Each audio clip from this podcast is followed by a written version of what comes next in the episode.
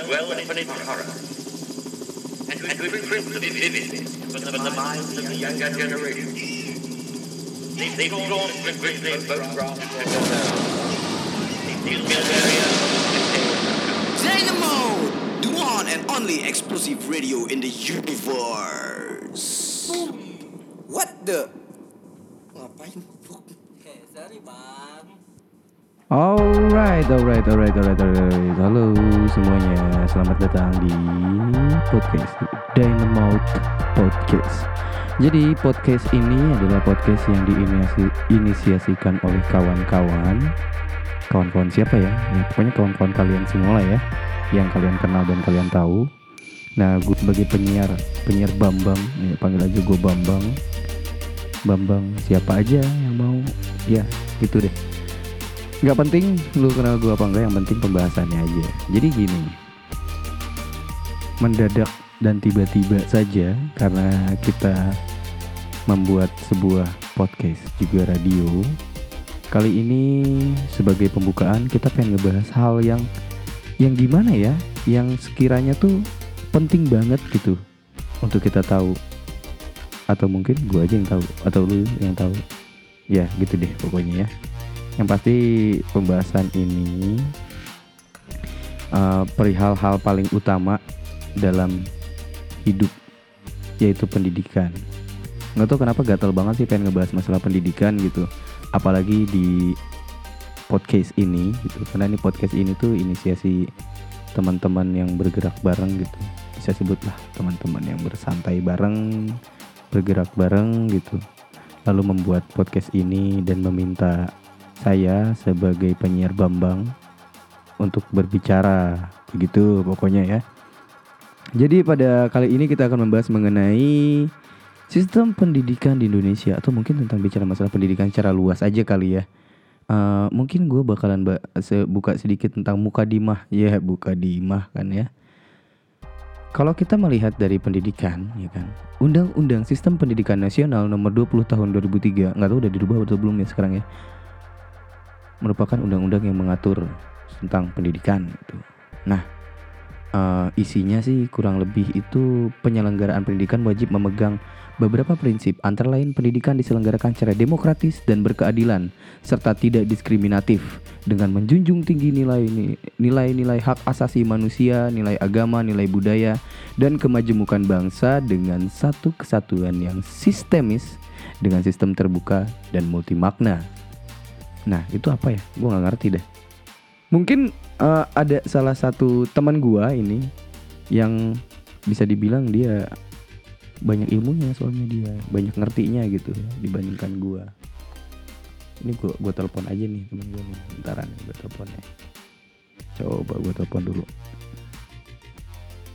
Semoga belum tidur.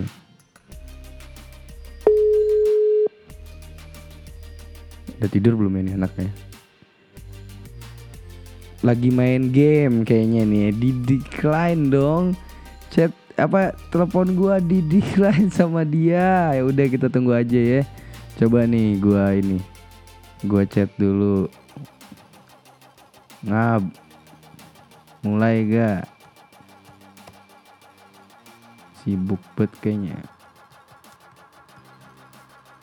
Ya sambil nunggu teman gua mau angkat telepon. Jadi uh, dia ini kalau pernah tahu Instagramnya namanya Harani Ni Ankara, Harani Nankara atau Hara Ni Ankara. Ya, apalah itu. Mungkin kalau pada tahu, dia itu banyak-banyak ngebahas ngebahas hal-hal yang kayak banyak banget gitu yang dibahasnya gitu sampai kenapa alasannya gue nelpon dia karena untuk ngebahas masalah pendidikan pun kayaknya asik banget gitu buat ngebahas, buat ngobrol sama dia ya. Kita tunggu aja ya bentar. Oke, gue cepetin aja dulu deh. Alright nih kayaknya udah bisa dihubungin ya. Tadi gue pause dulu dikit. Ternyata dia main game dulu dong. Gila bener-bener. Nih orang untung pintar nih orang ya. Coba kita telepon.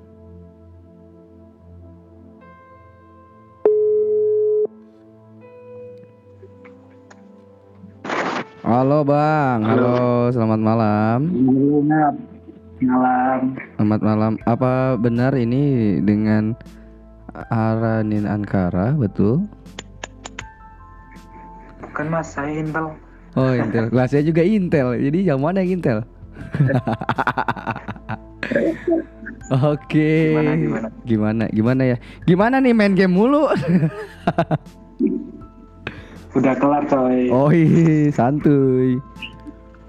Oke, gini gini. Jadi gini. Iya. Eh, itu berisik banget lagi ngapain ya di sana ya?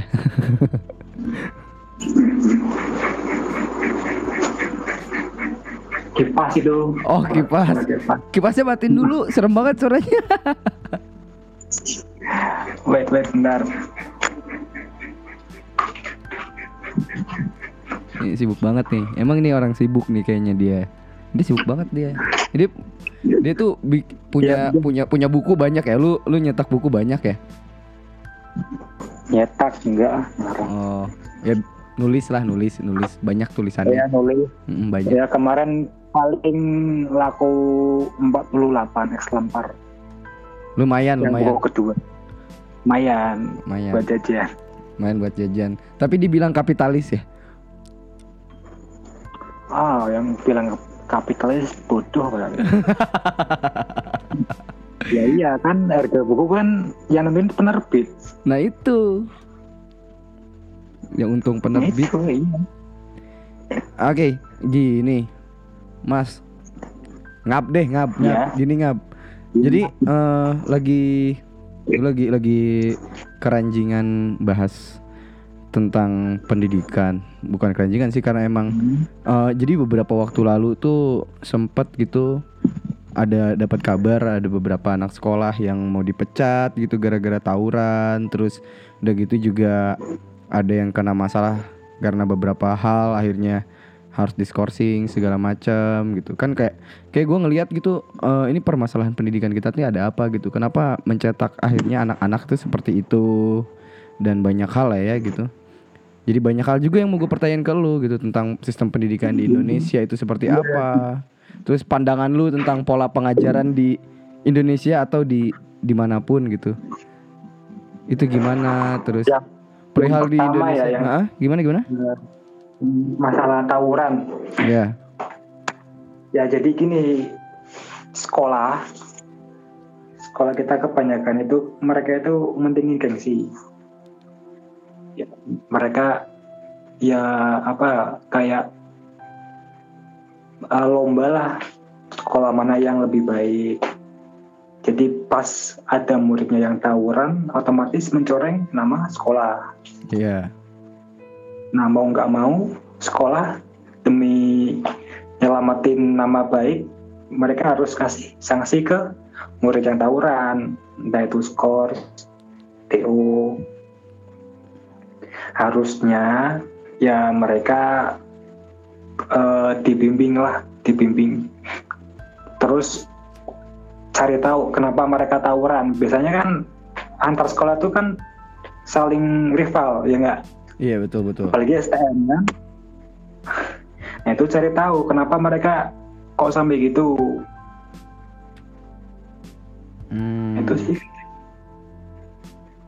Nah, tapi permasalahan ya mungkin ya eh, di sekolah ini malah benar yang kata lu ngap.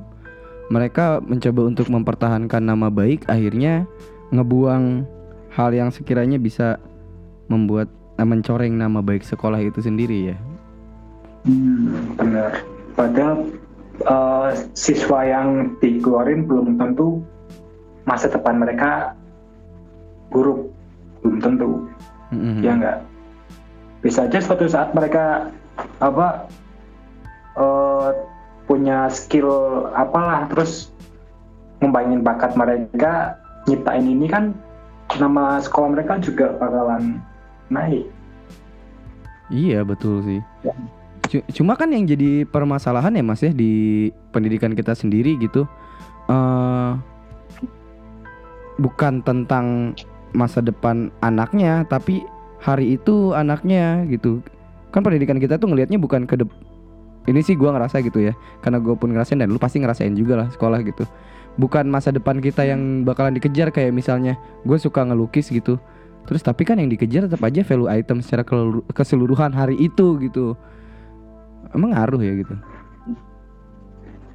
ya ya tadi bilang apa gengsi itu antar jadi antar sekolah saingan lah pasti untuk jadi yang favorit gitu kan selama ini kan stigma masyarakat ah sekolah ini kok jelek isinya kayak preman semua sekolah ini bagus nah itu harus dihilangin harusnya dihilangin Stigma seperti Pandangan itu ya. masyarakat. Hmm. Hmm. Lu punya cara gak? Gimana sih bisa hilang gitu? Caranya gimana memang biar bisa hilang kayak gitu stigma seperti itu terus pandangan eh, sekolah dengan adu gengsi seperti itu gimana cara hilangnya gitu? Sedangkan ini kan udah kayak membudaya banget di negara kita dan akhirnya eh, anak-anak pun yang pada sekolah itu sepakat bahwa eh, gengsi itu sendiri akhirnya hidup gitu. Kalau kataku sih karena ini udah jadi budaya, ibaratnya itu kayak pondasi. Hmm. Jadi misal pondasi ini, terus kita berarti kalau mau rubah harus dari pondasi itu dirubah total. Ya berarti kalau istilahnya pola pikir pola pikir masyarakat, pola pikir guru-guru, pola pikir murid harus dirubah. Jadi emang ini apa merubah pondasi dulu. Kalau nggak pondasinya nggak dirubah, ya susah. Karena pondasi kan kaitannya sama mental, mentalnya sekolah, mentalnya murid, mentalnya guru. Berarti kalau kayak Masuk gitu nggak? masuk lah. Berarti kalau kayak gitu yang diru yang dirubah total itu secara keseluruhan berarti sistem dong. Yang bukannya sistem, tapi Hmm. pelakunya juga murid, guru, Nah kan dinas. pola-pola kayak guru mengajar itu sendiri kan sebenarnya eh, hal yang bisa dibilang ya sistematis terjadi begitu saja meskipun sistemnya itu tidak terlihat. Kayak misalnya eh, ada beberapa kasus gitu kayak eh, pola-pola pengajaran guru gitu kan. Contoh deh eh, gampangnya kayak gue pernah ngalamin gitu ngap bahwa dulu tuh di Iya. sekolah karena misalnya gua telat terus dibilang jangan kayak si Bambang nih telat. Akhirnya nilainya kayak gini. Itu kan kayak gue di disudutin di kelas dan dipermaluin di depan kelas gitu. Akhirnya ngebangun mental gue gue males banget nih sama mata mata pelajaran ini gitu. Nah abis itu gue males ke sekolah terus gue akhirnya tawuran. Nah sekolah nyalahin gue lagi gitu bahwa kau lu bikin malu nama sekolah aja lu tawuran kayak gitu. Itu kan kayak sistematis yang apa sistem yang terbentuk sendiri gitu. Itu gimana itu caranya? Buat mengurangi seperti itu paradigma itu kok. Jadi misalnya eh, kalau aku sih nggak masalah dibandingin misal lu jangan kayak si ini malas nilainya jelek. Mm-mm. Kalau kalau aku mah nggak masalah yang jadi beban malah kamu itu harusnya kayak gini pinter ini ini nah Hmm, itu malah jadi beban kalau aku kalau aku sendiri loh. Kalau misal dibandingin jangan kayak ini malas tukang tawuran ya aku nggak masalah nggak nggak ada pengaruh sama mental tapi kalau dibandingin kamu sama dia coba deh kamu tiru dia misal si A itu dia pinter ranking gini-gini. Nah itu malah jadi beban. Kar- karena aku sendiri di rumah ibuku selalu banding-bandingin aku sama tetanggaku. Oh nah iya tetanggaku itu kebetulan eh, dia ya nggak ya alim sih alim baik. Pinter sih nggak cuman dia nurut. Nah pas pembagian rapot kan pasti ranking-rankingan. Nah tetanggaku itu selalu tiga besar. Nah terus ibuku itu selalu banding-bandingin. Ini loh si ini ranking segini kamu nggak dapat ranking? Awalnya aku cuek cuek cuek aja terus lama kelamaan kok jadi kayak beban beban moral terus mental juga pengaruh. Akhirnya apa? Akhirnya aku nyari opsi lain selain ranking itu apa? Nah aku eh, ikut lomba karya ilmiah juara tiga Hmm. tingkat kota terus ikut eh, English debate itu juara dua terus eh, jadi wakil kota ke salah tiga itu acara English Grammy Mm-mm. jadi eh, itu acaranya SMK RSPI kem dulu RSPI sebelum dihapus. Jadi di sana itu kegiatannya full English, ngobrol, terus lomba sain, fotografi semuanya full English. Nah pas aku bilang inilah aku juara tiga inilah aku juara dua inilah aku, aku ikut ke salah tiga. Ya orang tua puas cuman lagi-lagi bandingin lagi ini luar ranking sekian gitu. Nah karena udah bosen kan dibandingin jadi ada tekanan juga. Terakhir aku ranking dua ranking dua ini loh uh aku ranking dua sedangkan yang tetangga itu eh, ranking 6 kalau nggak salah. Nah jadi misal perbandingan yang kayak tadi kamu bilang si A malesin jangan kayak si A. Aku sih nggak masalah pribadiku. Yang jadi masalah itu pas dibandingin sama yang lebih pintar lebih rajin. Nah masalah eh, perbandingan ini eh, apa ya yang harus dirubah ya ini tadi tekanan tekanan dari orang. Guru orang tua itu harus dirubah. Jadi nggak nggak perlu banding bandingin sama si yang lebih jelek yang lebih pintar yang lebih bodoh. Itu nggak perlu menurutku loh. Oh. Jadi maupun dibanding bandinginnya ke yang lebih bagus atau ke yang lebih jelek segala macam pun itu kayaknya harus memang udah dihilangin ya seperti itu ya. nah, bilangin, nah, udah nggak nggak perlu Oh. karena ya emang seperti kata lo tadi berpengaruh ke mental Mm-mm. Dan psikologi anak itu sendiri ya. Oke, eh, kita lewat perihal itunya. Eh, di sini ada lagi nih. eh, ini gue minta pandangan lu ya, Mas. Perihal masalah pendidikan sendiri kan kalau di di Indonesia atau mungkin di negara lain juga ada beberapa yang sama ya.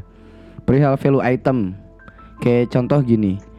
eh, sekarang nggak nggak sekarang maksudnya dari angkatan udah lama pun semua itu kan yang dikejar itu perihal nilai nilai angka angka angka dan angka gitu menurut pandangan lu sendiri ngap gitu mengenai pola pendidikan yang seperti itu gimana hanya mengejar angka dan hasil akhir gitu bukan ngelihat pada prosesnya sampai akhirnya kan ketika udah eh, ngejarnya di hasil akhir otomatis anaknya kan ngehalalin segala cara kan biar dapat nilai yang sempurna seperti apa entah nyontek entah apa pun itu. Menurut lu gimana tuh? Lah itu kalau masalah itu ya kayak tadi gue bilang pondasi dulu dirubah pola pikir misal ya kan emang sih dari dulu sampai sekarang orang-orang itu ngejarnya nilai ya kan? Terus ya kayak pengetahuan lah iya yang umum lah. Terus mereka itu lupa sama value nilai etika moral. Jadi kebanyakan kenapa di Indonesia itu sekolah tinggi terus IPK bagus tapi kok pasti di pejabat ujung ujung-ujungnya korupsi mangkir terus ya gitulah. Itu karena mereka lebih mendingin knowledge. Mereka lebih mendingin nilai. Mereka nggak apa masa butuh sama etika moral. Jadi nilai. Mereka eh, kayak yang tadi lu bilang mereka nggak mentingin nilai tapi lebih mentingin nilai. Eh masukku masukku angka angka Angka. sorry tadi jadi nilai nilai yang aku maksud itu kayak etika. Iya iya ha. terus moral. Paham nggak? Paham paham paham Lah, kan banyak tuh di ya di jalanan lah. Misal misalnya ada wah ada orang pintar nih lewat pakai mobil. Terus mereka kok nyalain pakainya kok lampunya yang jauh. yang terang itu apa namanya? Lampu jauh lampu ya jauh. yang terang kan yang ke mata sakit itu kan silau Ah, itu kan apa maksudnya kayak etika juga. Mereka lupakan itu. Harusnya kan ya paling nggak pakainya yang normal terus misal melanggar rambu-rambu lalu lintas. Terus juga misal eh, misal nih eh, pejabat DPR lah anggota DPR. Dia merasa udah jadi DPR terus kok seenaknya sama yang sipil biasa masyarakat umum. Jadi mereka lebih mendingin angka. Karena apa? Karena mereka tahu angka itu nanti berpengaruh sama masa depan mereka. hmm. Jadi bisa menganggap iya, kasarnya kasta lah, kasta. kasta ya sama gelar sih ya kayaknya ya Hmm. Jadi kan umum ini umum sih di tetang di masyarakat sekitar. Oh ini si anaknya ini nilainya bagus-bagus, pasti pintar. nah itu kan cuma dari luar mereka kan nggak tahu sisi dalamnya si anak itu ya mungkin aja anak itu pedofil ya kan Bisa jadi. Ya nggak? Nah kan, makanya, makanya mereka lebih mentingin angka ketimbang value itu sih harus harusnya pola pikir lagi. Pokoknya eh, yang menyangkut pendidikan kalau misal mau merubah suatu sistem pendidikan kita ya pola pikirnya dulu di, di- diperbaiki. Jadi nggak apa nggak ngaruh misal kurikulum ini diganti ini ini diganti nggak ngaruh karena apa pola pikir mindset masyarakat udah kayak gitu Hmm, masuk masuk Pak. jadi memang tadi kan lu sempat ngomongin kurikulum juga ya. Berarti kurikulum selama ini mau diganti-ganti berkali-kali pun kalau nggak sampai meng- nggak ngaruh ke pola pikir nggak ngaruh berarti ya sebenarnya ya. Hmm. karena mereka pola pikir tuh ibaratnya kayak kayak apa ya titik awal jadi ya apa walaupun kurikulum mau diganti sebagus apa pun kalau pola pikir masyarakat jelek ya tetap aja jelek hasilnya Iya sih bener juga Mau kurikulumnya dikejar-kejar kayak gimana pun Dirubah-rubah se- sebagaimanapun Kalau pola pikir masih gitu-gitu aja ya. Hasilnya ya gitu-gitu aja.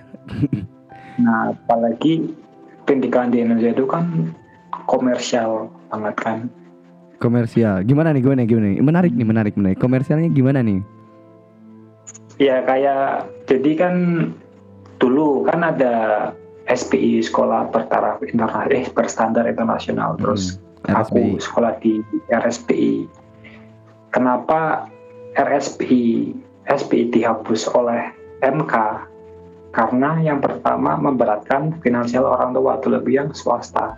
Hmm, hmm, hmm. jadi uang gedung itu pasti naik pas, pasti naik tiap tahun pasti naik itu kenapa naik karena semakin apa image dari sekolah itu bagus ya emang harganya pasti naik gitu loh paham nggak Bah, berarti makin mahal sekolahnya makin baik ya enggak makin dipandang bagus makin Iya. mahal Oh gitu loh. jadi malah kebalik ya Makin dipandang bagus makin mahal Berarti jadi ya komersil Ah. berarti bener-bener jadi kom- komersil ya emang. Bisnis ya Bisnis Itu pendidikan Nah, apa MK menghapus RSPI sama SPI. Sekarang kan jadinya sekolah unggulan.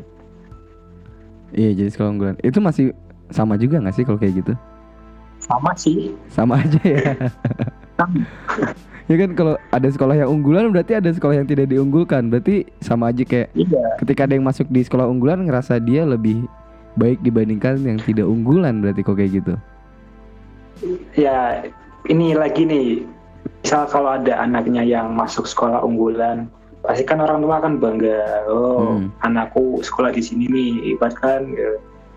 Terus kalau misal ada anaknya teman dia yang sekolah di sekolah nggak unggulan yang ya lokal lah yang isinya preman-preman. Pasti kan waduh anakmu sekolah di sana isinya ini ini nih pokoknya negatif semua lah padahal aku aku sendiri sekolah di SMP SMP 4 negeri 4 itu sekolah terkenal paling bandel banyak anak-anak kayak preman banyak kasus bullying pencurian Gila. Nah,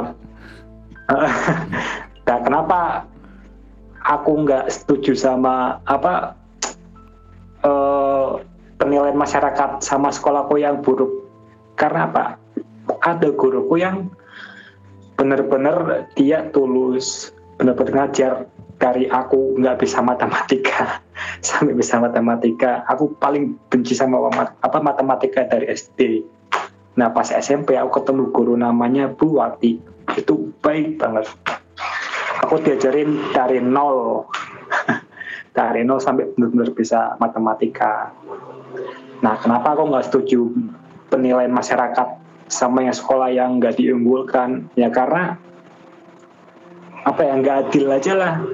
Masa guru kayak tadi guruku Bu Wati, masa Bu Wati dicap apa ngajar sekolah yang eh, nggak unggul padahal kan dia tulus dia mengabdi benar-benar mendidik muridnya untuk apa biar bisa kayak yang lain. Nah, saat ini SMP 4 itu lagi berkembang. Jadi dia setelah ganti pimpinan eh, kepala sekolah, dia memperba- memperbaiki internal mereka, naik itu naik naik naik sampai saat ini sih walaupun belum unggulan tapi udah jauh lebih baik. Oke. Ya, jadi, Hah? Hmm. Gimana? Lanjut lanjut lanjut nggak apa-apa lanjut lanjut. Apa? Orang disuruh lanjut. Ya kan tadi kan lu tanya masalah sekolah unggulan sama nggak iya. unggulan. itu Ya enggak. ah, aku juga Nah. ada ada teman yang ngajar Nah justru itu dia. Penilaian kayak gitu harus di dibuang. Karena apa? Nggak adil nggak adil nggak adil buat siapa? Pertama buat murid kedua buat guru. Mhm. nggak adil. Misalnya kayak aku sekolah di SMP 4 yang tadi. Kok kenapa orang-orang mandang sekolahku kok gini-gini? Padahal kan yang tahu sekolah itu kan aku yang tiap hari belajar di situ kan aku. Tapi mereka kok menghakimi sekolahku seperti ini. Hanya karena beberapa siswa yang emang kayak preman tukang tawuran. Mhm. Ya itu karena adanya apa perbandingan antar sekolah itu mungkin ya. Akhirnya masyarakat nilainya kalau sekolah ini tuh begini, sekolah itu begitu, akhirnya kan berdampak ke siswanya juga akhirnya kan. nggak sistematis cuman secara apa ya secara al nggak alur siapa ya. Itu sih nggak sistematis jadi itu terbentuk dengan sendirinya. Mhm, mhm. terbentuk dengan sendirinya itu. Nah mereka kenapa apa terbentuk dengan sendirinya itu kan pasti ada sebuah sebab. Sebuah sebab kenapa masyarakat bisa berpikir se- seperti itu. Lah apa lagi-lagi pola pikir lagi ngap. Iya iya. jadi dirubah pola pikir masyarakat itu. Jadi emang kalau mau kata kataku loh kata kalau mau merubah sistem pendidikan apalah terserah itu dari dasarnya dulu dasarnya tuh udah apa udah jelek gitu udah layaknya diganti dicor ulang dipondasi ulang gitu loh Dari Paham nggak? awal. Berarti memang harus kayak revolusi lah. direvol- kayak revolusi direvolusi. lah. revolusi kan lu tau nggak sih Iya iya kan iya. revolusi iya, kan bener-bener ngerubah dari awal dari pondasi dari Hmm. nol terus dibangun lagi yang baru gitu kan Mm. Emang harus direvolusi sih semuanya ya. Tapi pendidikan dulu aja kita revolusi deh coba. nah iya Soalnya tapi dari dulu dari bawahnya dari dulu yang bawahnya dulu. istilahnya akar lah akarnya dulu di, diubah Mungkin sih Jadi dari biar- SD juga harus udah dibenerin. Hah? Ya dari ketika uh, sekolah sekolah paling awal pun kayak SD kayak gitu. Nah itu pun memang udah harus dibenerin bener-bener gitu. Soalnya uh, ada pengalaman sih kayak temen gua kan di ini ngap dia ngajar SD gitu.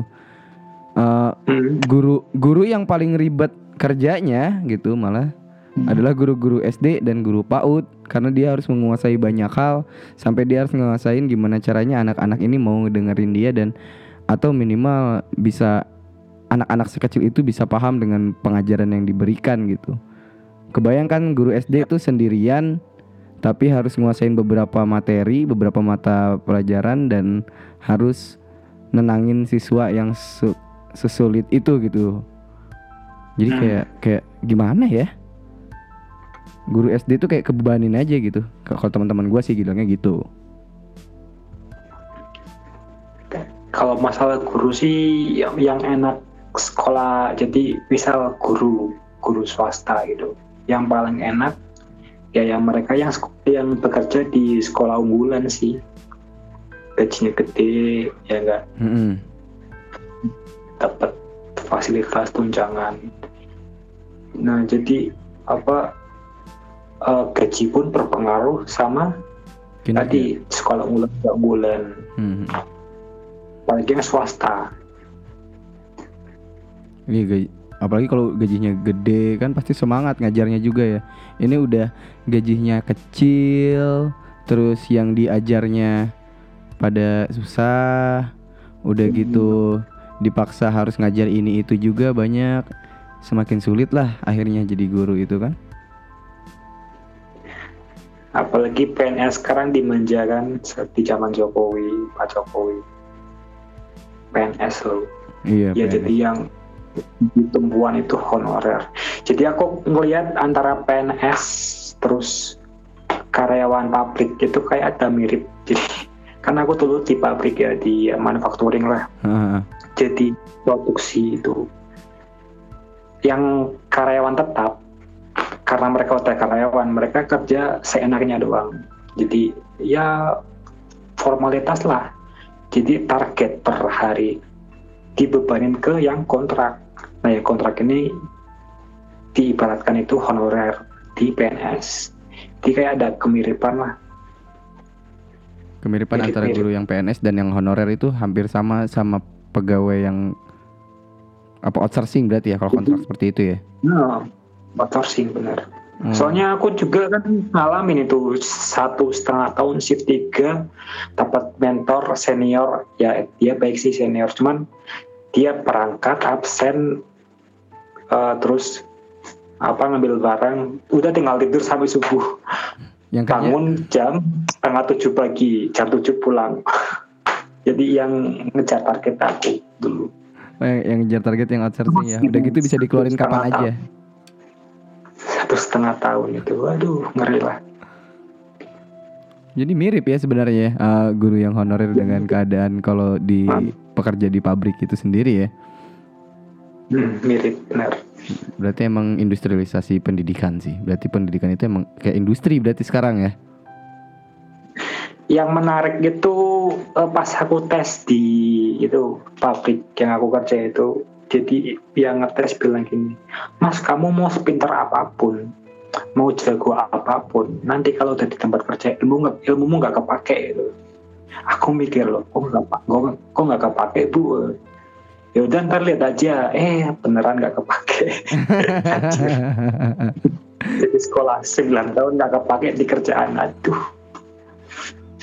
Tahu gitu nggak usah sekolah kalau tinggal kalau kerjanya tinggal begitu. Jadi aku inget pas magang, pas karena aku STM ya, kelas Hmm. 2 magang, ada salah, salah satu karyawan bapak-bapak dia itu bilang, Mas kamu sekolah diajarin bubut itu berapa lama? Terus diajarin ngelas berapa lama? Ya tahu aku bilang ya pas praktek aja pas sama teori. Berarti kamu sekolah itu apa buat belajar bubut capek-capek mikir terus dia bilang dia bandingin coba mas bandingin sama saya kamu percaya nggak mas kalau saya itu nggak sekolah ya pak percaya? Biar cepet kan? Masa nggak nggak usah basa basi biar cepet. Ya ya pak percaya? Ternyata dia nggak nggak sekolah beneran tapi dia bisa bubut bisa hitung hitungan ya ya tau lah teknik itu kan hitung hitungan ya rumit lah intinya. Aku mikir loh kok kok dia nggak sekolah tapi bisa hitung hitungan sampai apa nggunain alat-alat perkakas kok bisa? Ternyata apa eh, itu sebuah kalau udah udah kebiasaan itu akan ikut akan ikut sendiri. Jadi walaupun misal nih misal lu nggak sekolah tapi lu apa apa misal lu ini main ke mana lah gitu ke bengkel lah ke bengkel. Terus ngeliatin mekanik benerin motor. Lu walaupun nggak sekolah ya lama kelamaan bakalan bisa benerin motor jadi bener kata yang ngetes psikotes itu dulu kamu sekolah 9 tahun ilmu nggak bakalan kepake ke apa di kerjaan karena apa? Yang kamu kerjain itu ilmu baru dari dasar lagi. Nggak ada hubungannya sama matematika nggak. Jadi lucu ya kalau lihat pendidikan sekarang kalau kalau memang gitu, kalau memang eh, cita-cita entah itu orang tua atau cita-cita banyak orang lah gitu. Ketika bilang ngapain sekolah ya sekolah biar dapat kerjanya gampang. Eh ternyata ketika di pekerjaan orang yang nggak sekolah juga dapat kerjanya malah lebih lebih pintar dari kita akhirnya. nah benar ya lucu ya Jadi akhirnya kita bertanya kan, eh, terus pendidikan kita buat apa kalau kayak begitu? Kalau memang ternya- kalau memang cita-cita banyak orang bahwa pendidikan akan menjamin hidupmu dan pekerjaanmu gitu, tapi ternyata di lapangan tidak seperti itu. Terus buat apa pendidikan ini? ya benar buat apa? Tapi ini loh apa perbedaan Indonesia sama luar masalah apa itu kan ada undang-undang tahun 2003 masalah wajib belajar itu kan. Hmm, kalau di Indonesia kan 9 tahun. Nah aku tadi baca-baca artikel ternyata di Amerika Jerman Jepang selain mereka nggak apa nggak bayar sekolah mereka juga dapat fasilitas buku buku sekolah. Terus aku coba bandingin sama Indonesia gitu. Indonesia padahal kan udah jelas UU nomor nomor berapa itu tahun 2003 wajib belajar berarti kan pemerintah hmm, mempunyai kewajiban untuk mense- apa, me- menyekolahkan murid apa siswa rakyat lah anak-anak gitu. Tapi di satu sisi pemerintah kita kok seolah-olah apa lupa sama undang-undang itu terus sama undang-undang eh, undang-undang 45 tentang wajib belajar. Iya. kenapa kok biaya pendidikan kok semakin mahal semakin mahal terus tadi aku baca eh, di apa ya bentar-bentar coba. jadi intinya pemerintah itu wajib wajib apa memberikan pendidikan kalau pemerintah sampai lalai sampai ada anaknya nggak sekolah itu bisa dituntut Oh itu bisa dituntut ya? Bisa orang tua yang nggak mensekolahkan anaknya bisa dituntut juga. Itu ada undang-undang tadi. Aku baca mana ya? Ya ini tentang wajib belajar. Undang-Undang nomor 20 tahun 2003, 2003. pasal 1 pasal 1 jadi emang udah menjadi hak setiap warga negara Emang udah iya emang udah jadi hak setiap warga negara. Tapi kan pada Makanya. kenyataannya apa lah karena kan dikomersialisasi Oke, ya karena iya karena dikomersialisasi bener-bener. Nah, program wajib belajar yang kayak tadi di Amerika, Jerman, Jepang itu peserta peserta didiknya itu bu- belajar bukan hanya tidak eh peserta belajar bukan hanya tidak membayar sekolah tetapi juga tidak membayar biaya transport transportasi dan mendapatkan buku serta berbagai keperluan pendidikan lain. Jadi pemerintah melalui undang-undang itu kan ada kata hak hak wajib belajar. Ya berarti pemerintah harus memfas, apa, fasilit- fasilitasi Fasilitasi. muridnya kayak tadi transportasi, buku, peralatan sekolah. Pemerintah itu udah jadi kewajiban pemerintah. Jadi misal kalau pemerintah nggak mau apa mm, memberikan pendidikan kepada anak yang nggak mampu, ya tuntut aja pemerintah. Kan ada undang-undangnya. Iya iya iya. iya. Kalau keren juga ya kalau kalau kita ngelihat gitu di Amerika dan di beberapa negara yang tadi lu bilang bahwa eh, pendidikan di sana itu sampai ke transportasi, sampai ke buku segala macam. Jadi anak itu emang ya berangkat sekolah nggak usah mikirin nggak ada ongkos, terus nggak punya buku dan segala macam ya. Beda sama di sini gitu.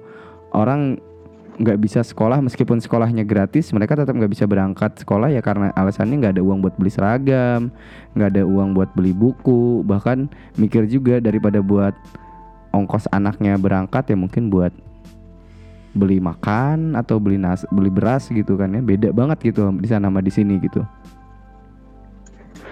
Ya jadi eh, tadi gue mau ralat bentar eh, masalah apa negara yang bisa dituntut.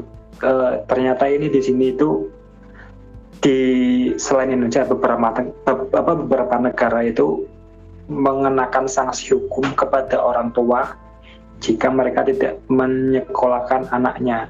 Mm-mm. Nah, kalau di Indonesia pernah nggak ada kasus negara apa mem- mempidanakan orang tua karena nggak nyekolahkan anak? belum sih. Pernah nggak ada kasus? Belum, Belum, ya, emang. ya itu tandanya pemerintah nggak apa nggak nggak perhatian Iya. ke anak gitu. Jadi kayak setengah hati. Nggak nggak dicek Berarti- sih kayaknya. Hmm? Iya karena pemerintahnya malas ngecek juga ngecek orang satu-satu buat nanyain anaknya sekolah gak ini gak ya, nggak mungkin juga sih karena mereka juga pasti mikirnya ngapain ngurusin rakyat yang sebanyak ini mendingan ngurusin buat pembangunan gitu kali ya. Ya tapi kan tetap jadi kewajiban pemerintah bro.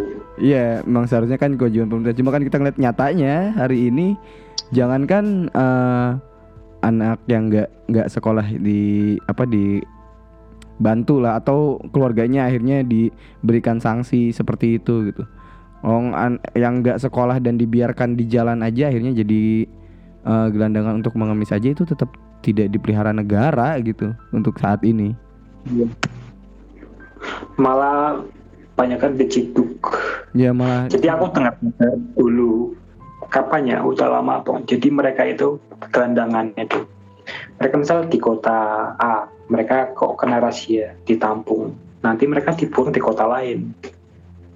lah seriusan? Saya nggak seriusan itu gitu.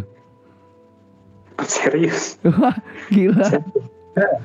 Kalau kalau kalau orang kalau orang yang apa eh, kelainan apa bukan kelainan apa kayak orang gila gitu, itu gue tahu tentang isu itu kayak eh, mereka dari kota A gitu, terus karena udah kebanyakan ditampung dibuang ke kota yang lain gitu, biar nggak terlalu banyak, tapi tidak di, di- tidak dipelihara oleh dinsos dan atau tidak coba disembuhkan gitu, ya karena mahal sih biaya rumah sakit jiwa. Uh, makanya kalau misal gitu kan terus peran negara itu apa? Ya enggak. Iya, perannya mindah-mindahin Peran- aja. Lah ya perannya apa kalau misal kok gelandangan orang gila dibuang ke apa ke, ke kota lain. Jadi peran negara, fungsi negara itu apa? Iya. Indonesia loh khususnya Indonesia Perannya cuma mindah-mindahin rakyat aja. tanda tanya. Perannya paling itu doang sih narikin pajak doang. Sama ngegusur ya. Iya, gusur. Udah, Sama mukulin aja. Sama mukulin. Wah. Oh kalau ini perihal mukulin ya. Eh waktu itu tuh dapat cerita dari Trauma, trauma, trauma. Oh trauma. Apa nih trauma? Ditabrak motor. Trauma dipukulin. Eh, eh, dapat cerita waktu itu kan yang cerita tentang di Bogor tuh ada anak yang tawuran gitu. Bukan tawuran sih kayak Hmm. bom-boman gitu yang berantem satu-satu enam orang akhirnya yang ketangkap itu sekitar 30 orangan lah ada di salah satu sekolah swasta. Nah, ketika di kantor polisi itu mereka disiksa ternyata gitu. Kayak disuruh push up lah buka baju terus ada yang tampar juga meskipun nggak semua. Ini jadi kayak ngeliat ini metode penyiksaan baru atau gimana gitu? Apa ini salah satu cara untuk eh, mengingatkan anak yang masih anak-anak gitu? Atau gimana? Kan jadi kayak ngeliat ini peran negara akhirnya mukulin orang atau gimana?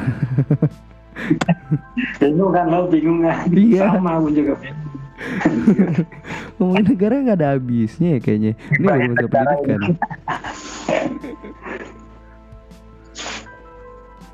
ya mau mau anak sekolah anak sekolah dipukulin gitu ketika ya, seperti itu gitu yang harusnya di bisa dididik lah gitu terus yang demo Mereka alasannya dipukulin oh, alasannya paling untuk mental paling alasan yang paling umum paling sering untuk melatih mental.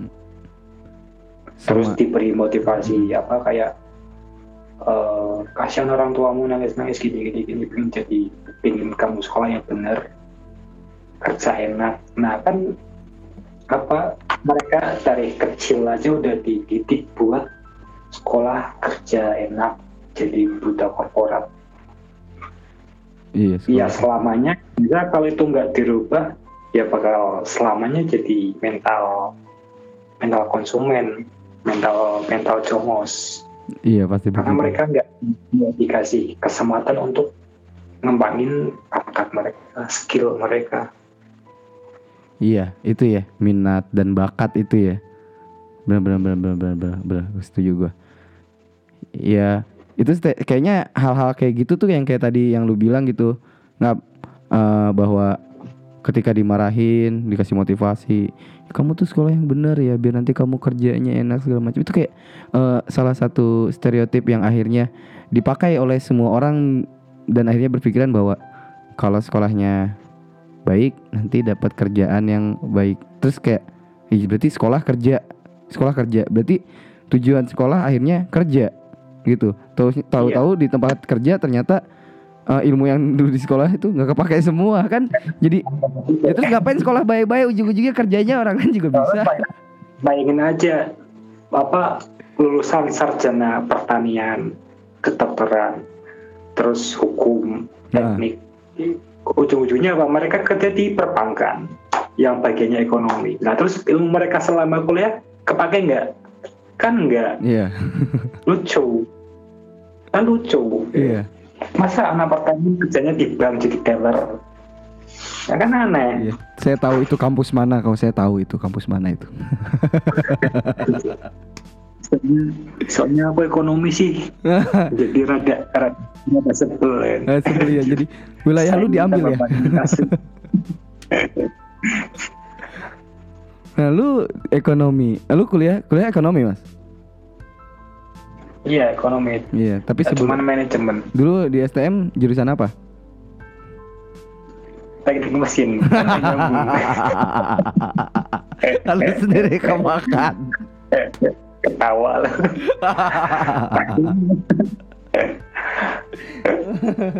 kan aneh kan. ya ya ya. Sekolah saya teknik mesin, Iya. kuliah ekonomi. Kerjanya nggak tahu ntar. Misal sekolah eh, sekolahnya SMA IPA, kuliahnya pertanian kerjanya di bank, kan nggak nyambung. Heeh. Kan aneh. Aneh Iya. kan? Ya aneh karena memang Iya. sebenarnya nggak ngaruh Ngawang. sih sekolah apa dan pekerjaannya apa.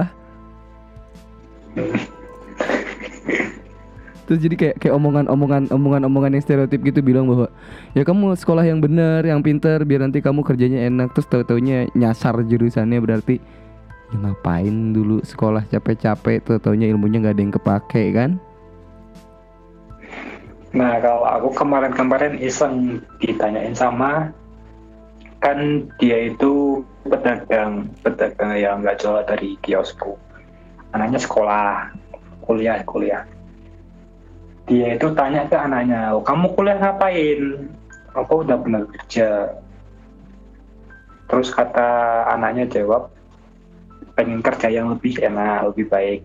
Nah ibunya itu cerita ke aku bilang harus oh aku itu udah ngelarang anakku buat kuliah. Kuliah itu yang, dicari apa sih? Titel ini ini nih terus dia aku jawab kan loh bu kalau itu sih anaknya anak anaknya kamu. Kalau aku sih kuliah nggak nyari titel nggak nyari apa-apa. Aku cuma nyari ilmu nyari ilmu. Jadi mau orang lain mau orang lain apa berpandangan lo kamu kan sarjana kok malah jualan? Ya lah terus kenapa? Masalahnya apa ya kan? Iya. masalahnya apa?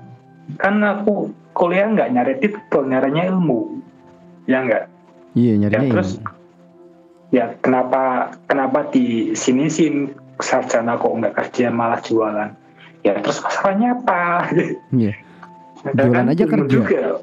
Ya kan terserah aku lah ya kan? Terserah aku ngapain ngurusin hidupku gitu.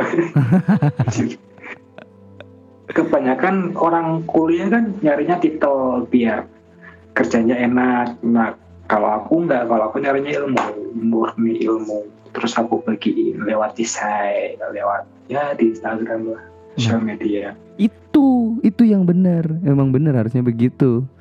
Soalnya kalau perihal masalah Itu. kerjaan gak harus sesuai dengan apa yang udah kita pelajarin. Kan kalau pekerjaan apa yang mau yang kita mau dan apa yang kita kuasain kan pada dasarnya kan. kerjaan juga belum tentu sesuai dengan apa ekspektasi kadang apa kan banyak itu orang resign kerja lagi resign Hmm. lah mereka kan dirinya kerja kenapa kenapa mereka banyak resign masuk resign masuk Hmm. karena mereka nggak nemuin passion mereka passion mereka Karena Anda. terjebak sih. Biasanya orang-orang yang kayak gitu terjebak. Nggak terjebak pada keinginan yang besar karena keinginan yang besar itu membutuhkan biaya yang besar. Akhirnya bagaimana cara dapatnya biaya itu maka mencari pekerjaan yang sesuai dengan biaya yang akan didapat. Bisa jadi gitu. belum lagi di kantor nanti kita ketemu lagi sama orang-orang baru manajemen tiap kantor kan manajemen beda-beda ya enggak Iya.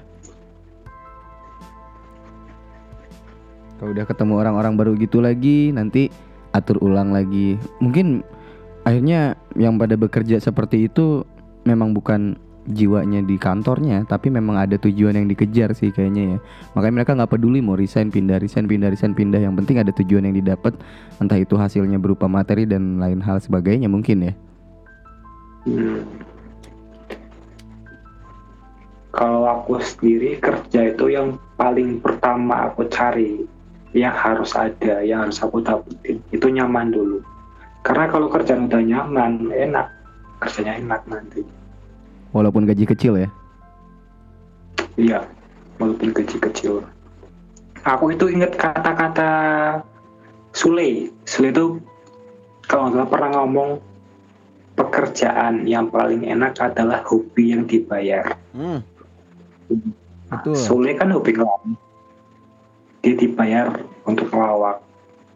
Ya itu ya bener emang kata dia kerjaannya enak ya hobi yang dibayar. Makanya aku tadi bilang nyaman dulu sesuai nggak sama sama diri kita itu. Kalau udah sesuai udah nyaman ya kita enak. Mau digaji berapapun enak. Nah, terus kayak aku jualan aku nyaman jualan loh. Ngapain harus kerja itu kan? Kan aku udah nyaman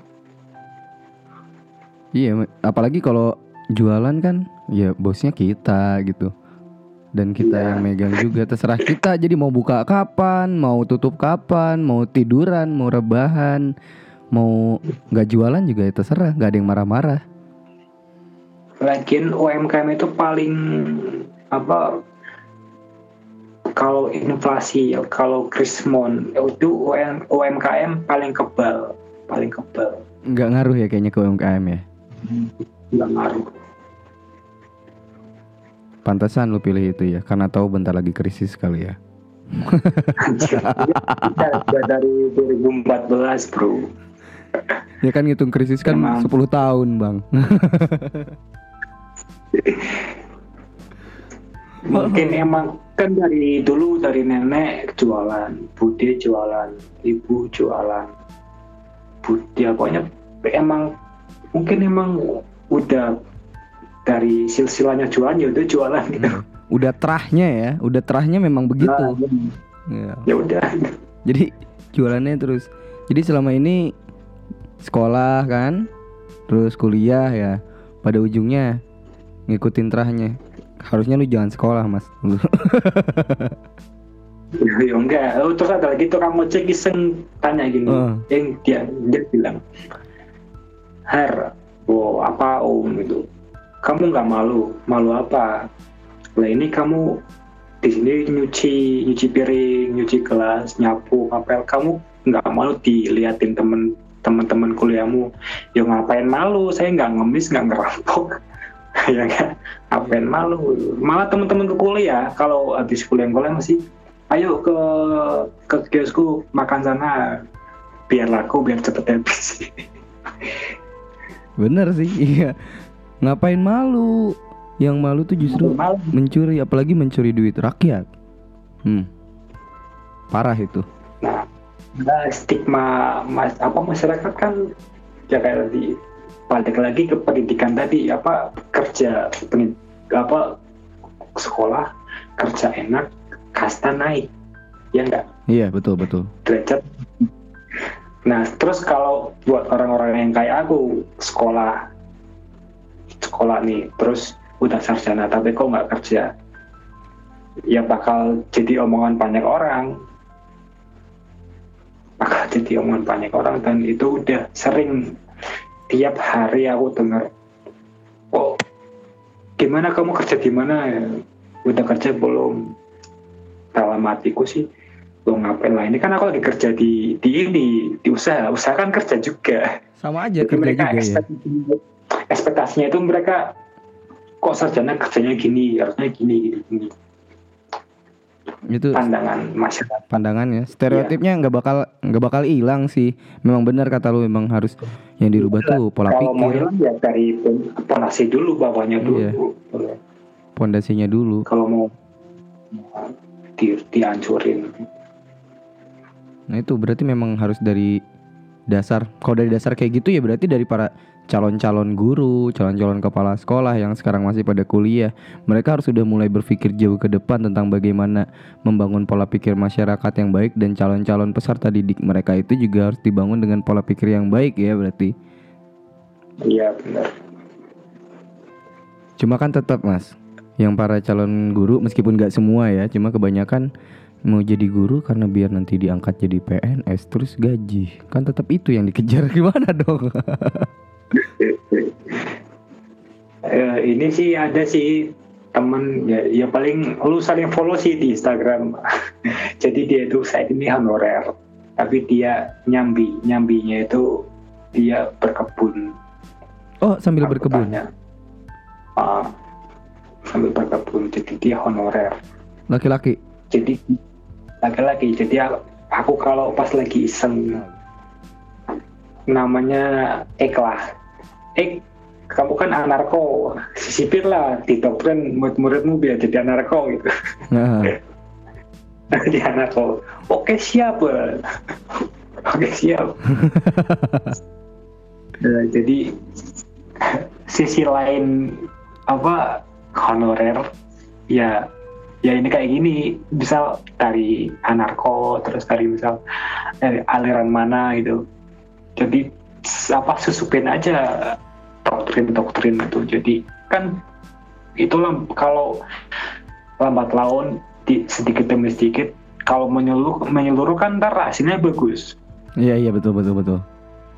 jadi peran honorer yang yang punya pola pikir kayak kita honorer apa pengajar harus mau nggak mau harus mau ngedoktrin murid-muridnya dari dari ya dia paling nggak STM lah atau SMP gitu ntar kalau udah misal honorer semuanya kayak gitu ya lambat laun pendidikan kita bakalan berubah lebih baik Iya harus kritis lah ya.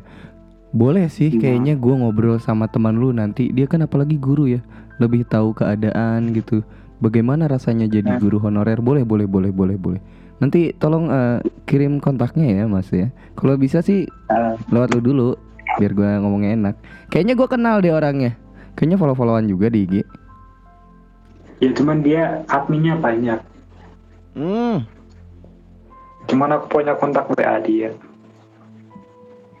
Boleh boleh boleh boleh boleh boleh. Dia tinggal tinggal di daerah Jogja bukan sih? Nggak, dia Banjarnegara sebelahan sama kotaku Banjarnegara. Bentar bentar. Iya iya iya. aku kan Pekalongan jadi kalau naik ke atas itu Banjarnegara Hmm. Menarik nih. Gue boleh deh nanti ngobrol sama dia. Oke, ini pendidikannya segitu dulu aja. Gue pengen lanjut lagi, ngap. Tapi nanti di sesi kedua ya. Soalnya ini udah sejam nih. Ternyata obrolan kita panjang juga ya sejam. masa sejam Sejam lima serius 59 31 32 33 34 gue hitungan nih gue hitung Oke, eh, untuk pendidikan di awal obrolan dengan Haranin Ankara, kata gue juga apa dia tuh pengalamannya banyak. Soalnya gue nge-follow IG-nya dia nih udah lama dari waktu IG-nya banyak banget followernya ya. Sekarang jadi tinggal sedikit. Aduh kasihan banget. Kenapa kok bisa gitu? Gimana gimana gimana? Mau cerita gak kenapa bisa tinggal segitu? Eh, yang namanya hater hater itu kan udah katanya head benci itu Hmm. ya udah mereka semuanya benci gitu simpelnya gitu ya mereka udah dididik udah apa di diciptain buat membenci ya udah membenci itu. Head hater ya udah. Nggak masa mau dirubah jadi good gooder kan nggak mungkin? Ya nggak mungkin jadi guder aneh. Kalau kayak gitu. ya emang tadinya udah jadi pembenci ya udah pembenci itu Udah, memang begitu. Sama kayak kayak kata-katanya meminjam kata-kata para pro pemerintah gitu. Memang udah dasarnya Iya. kalian tidak suka dengan pemerintah, makanya kalian membenci gitu. iya bener bener bener bener. Kalau udah julid julid aja gitu, pasti kayak gitu terus. Cuma mereka nggak tahu ya pikiran kita larinya ke mana itu doang. Nah, oke. Uh, next, gue pengen bahas masih seputar pendidikan juga sih. Uh, tapi gue pengen bahasnya yang lebih dalam. Misal gitu. Uh, kita balik lagi ke yang mengenai value item gitu. Kalau bisa nanti kita bahas itu lagi lebih dalam. Soalnya ada hal lucu gini. Uh, ngap.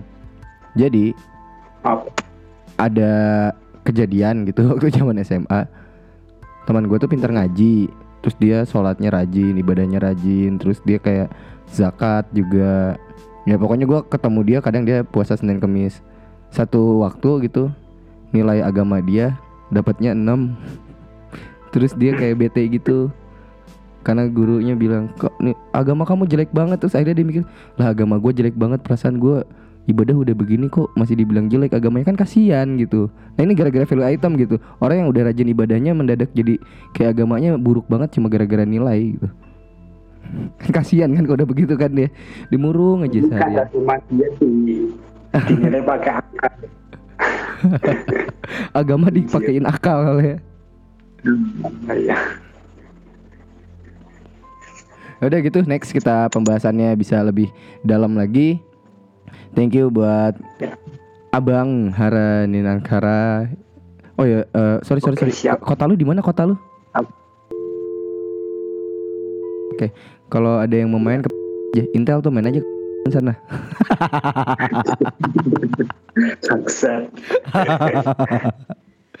Oke, thank you buat ngap Hara Ninangkara. Sampai ketemu di sesi kedua. Kalau bisa, kalau udah siap, siap ya. Jangan main game dulu. Gua nungguinnya lama. Iya iya siap siap. Kabar-kabar aja nanti. Siap berkabar-kabar sama sekalian kita pengen ngobrol juga nanti kalau misalnya gue sih pengennya ketemu langsung sih kalau sama lu karena kalau via telepon gini gak bisa kelihatan gitu ekspresinya Enggak kelihatan. Hmm, satu kehormatan gitu kalau bisa bertemu dengan dengan musuh. Ya ntar kalau jadi ke ah, mampirlah nanti. dengan musuh. Lu kan musuh.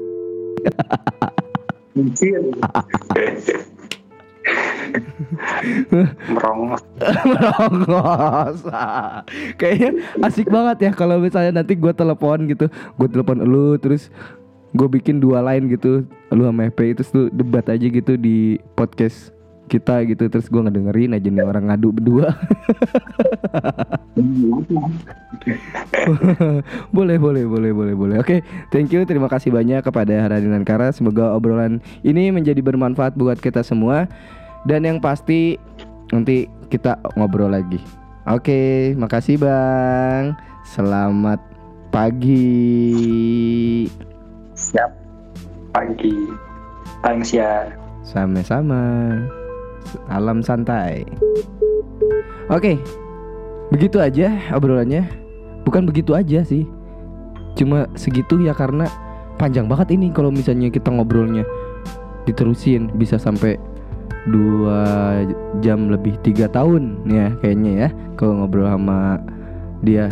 Nah kalau lu pengen pada cari tahu tentang dia cari aja instagramnya apa Hara Haranin Ankara atau nanti nanti nanti kita kita tag deh gitu kita mention biar lu pada cari tahu tentang dia dia dia bikin bikin banyak artikel juga cuma ini obrolan pertama kita itu lebih kepada obrol untuk ngebuka untuk ngebuka obrolan yang lebih panjang lagi ke depannya. Kalau lu punya saran untuk ngobrol sama siapa via telepon atau via langsung, boleh saranin ke kita ke mana nanti silahkan DM aja langsung ya. Oke, terima kasih gitu aja. Dan gue sebagai penyiar magang dan gue penyiar Bambang, terima kasih. Selamat malam. Ini lagu buat kalian. Lagu apa nggak tahu deh. Dengarnya sendiri. Bye bye.